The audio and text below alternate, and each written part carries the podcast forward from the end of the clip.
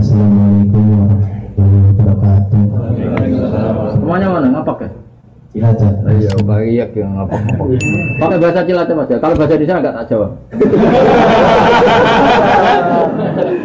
Pokoknya kalau bahasa Indonesia nggak bisa dijawab ya. Dan pakai bahasa kasarnya nggak boleh bahasa halus. Kasar kepriben lah, betul betul. Kepriben.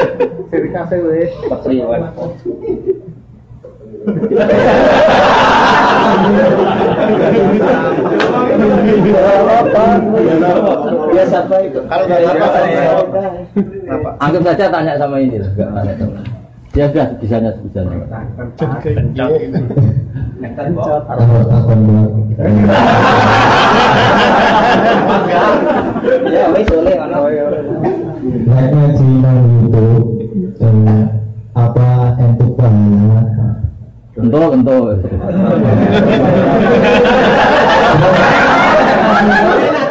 apa syaratnya bisa nyambung Bisa, bisa. Sanat itu gini loh ya. Saya sering dapat pertanyaan sama dari Cilacap. Siapa namanya? Gunawan. Oh bagus. Gunawan tuh manusia ada gunanya. Iya kan? Orang kaya jutawan kan gitu. Tukang pewarta hartawan. Tukang ada gunanya.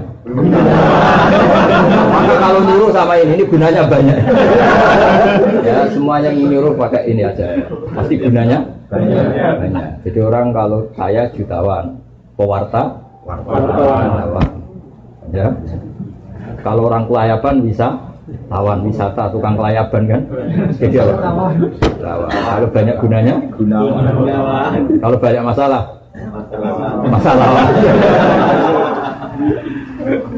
Begini ya, jadi ngaji saya di YouTube itu dari awal sudah saya ikhlaskan lillahi ta'ala. dan otomatis secara sanat itu tersambung. Yang ada syarat ketat itu kalau mau jadi mufti. Ya jadi apa? Mufti. Mufti itu orang yang punya otoritas menghukumi halal haram, syarat tidak sahnya sholat atau syarat sah tidaknya nikah itu nggak boleh hanya sekedar ngaji di YouTube. Tapi kalau syarat ingin tahu kebaikan sudah cukup. Karena kebaikan itu ma'ruf, mudah dikenal oleh A. Jadi kalau syarat-syarat yang ketat harus ketemu gurunya, ngaji lama, terus akhlaknya harus baik, apal Quran, apal hadis itu syarat untuk mufti, ya Pak? Mufti itu begini loh, fatwa sesuatu yang jelimet itu namanya mufti. Kalau sampean kan nggak perlu seperti itu. Pokoknya dengar ngaji saya yang bisa dilakukan dilakukan, yang nggak ditunda itu sudah selesai.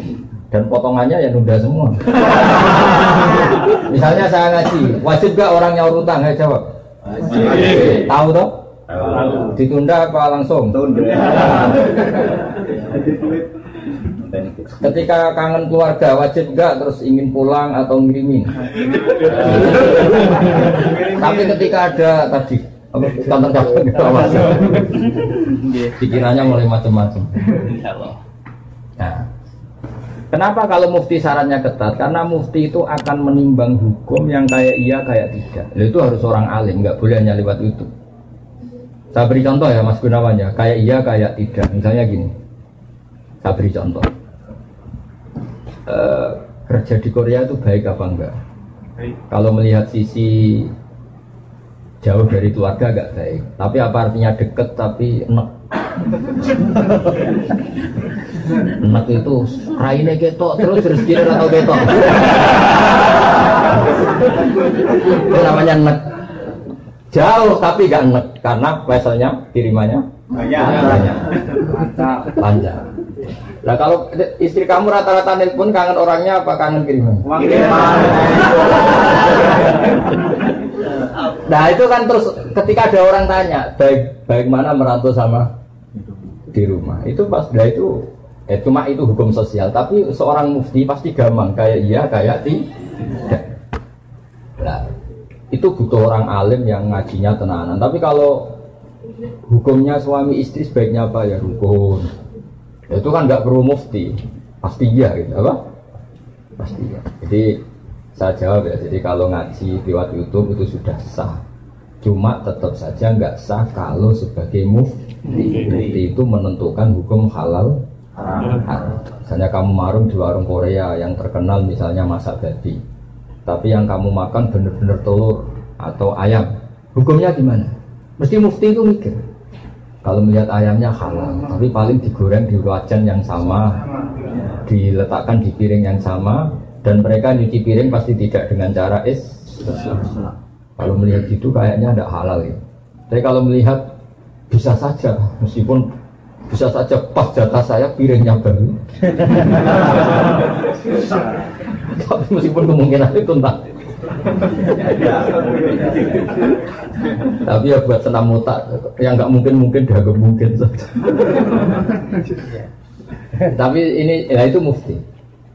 Misalnya sholat pesawat hukumnya gimana? Kalau melihat waktu sholat ya harus sholat. Tapi melihat kalau kamu sesuci misalnya, sesuci di pesawat itu wudhunya kira-kira sempurna enggak?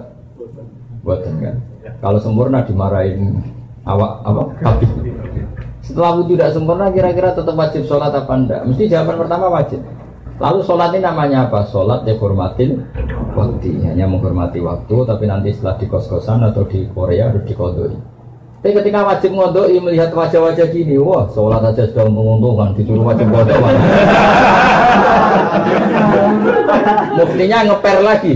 Karena wajah-wajah kayak sampean itu semua mufti pasti ngeper. Ini sholat fardu aja abot apalagi disuruh kodok. Hanya kalau ditanya hukumnya gimana Gus wajib sholat? Wajib ngulang enggak? Kamu enggak. Terus ada lagi orang tanya saya ini orang nggak pernah sholat sampai 10 tahun. Setelah tobat tanya, saya wajib kodok enggak? Gus? Tak lihat wajahnya itu kalau diwajibkan langsung nggak sholat. Akhirnya saya sebagai kiai ngakalin ya sudah penting kamu sholat dulu aja, tidak usah tanya kodoknya.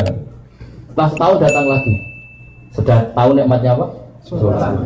Gus caranya kodok gimana? Sudah gak tanya kodok wajib enggak? Caranya kodok gimana? Saya bilang ya pokoknya tiap sholat kamu dua kali aja, nggak usah langsung banyak apa? Tiap sholat dua kali. Yang satu untuk sholat wajib hari ini, yang satu untuk nyaur utang yang dulu. Karena kalau langsung dihitung 10 tahun lu sebulan kali 5 10 hari aja berapa?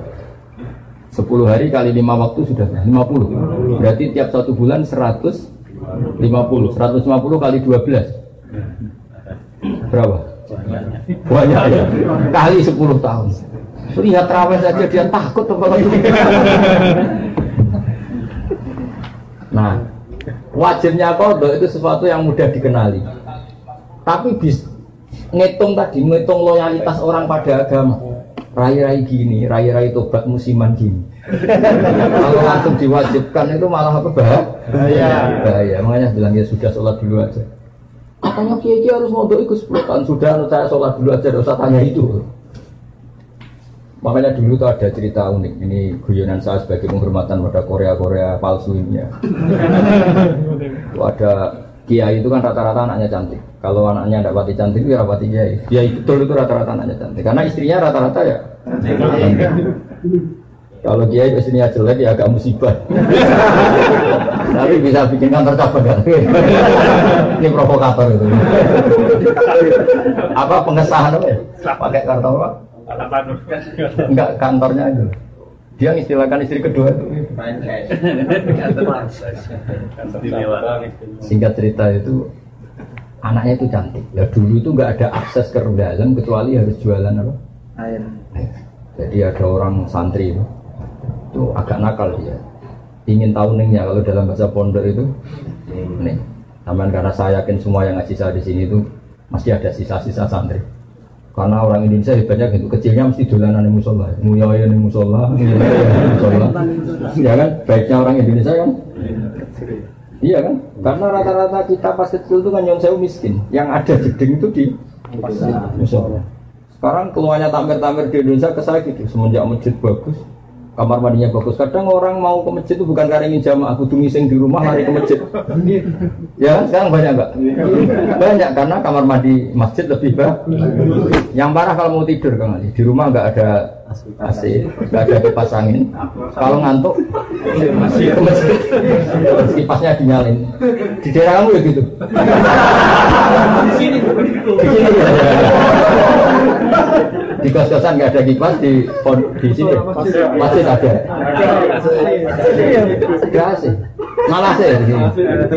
Itu mau itikaf kok mau nikmati hidup.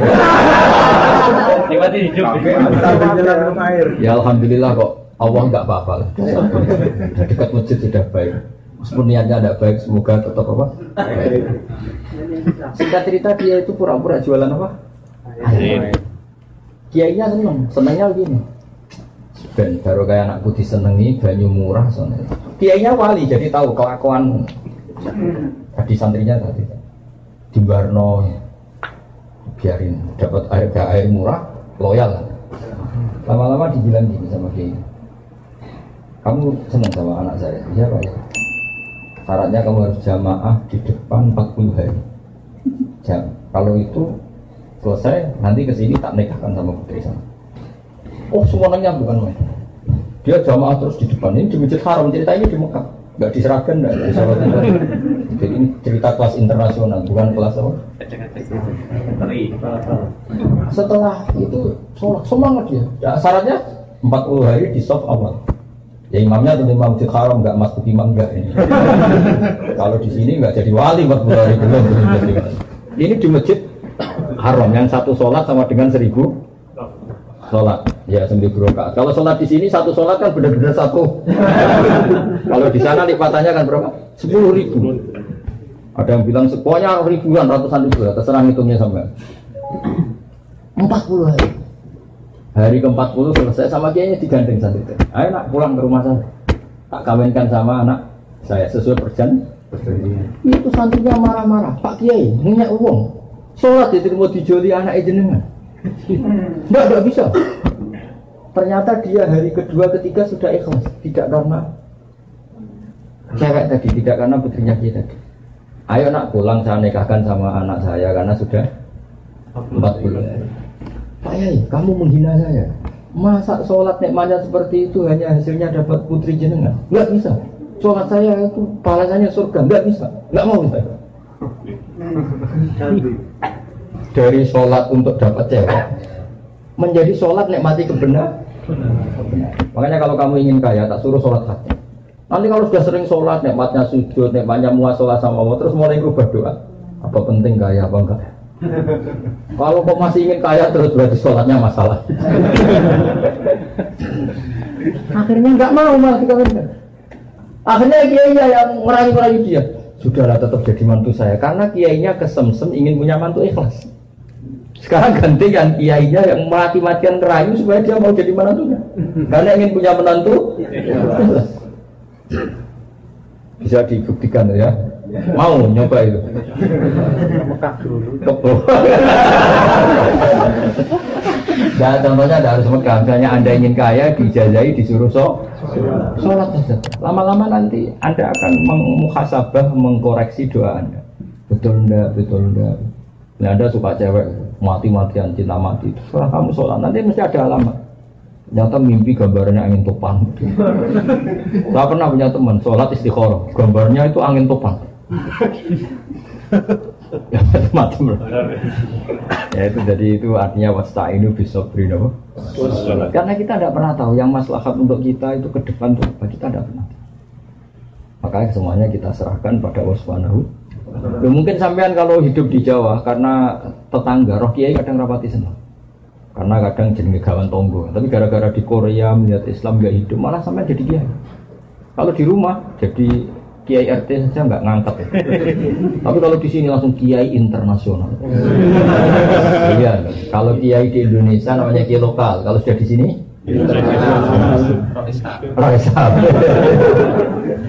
Jadi itulah hikmah yang dikersana Allah Subhanahu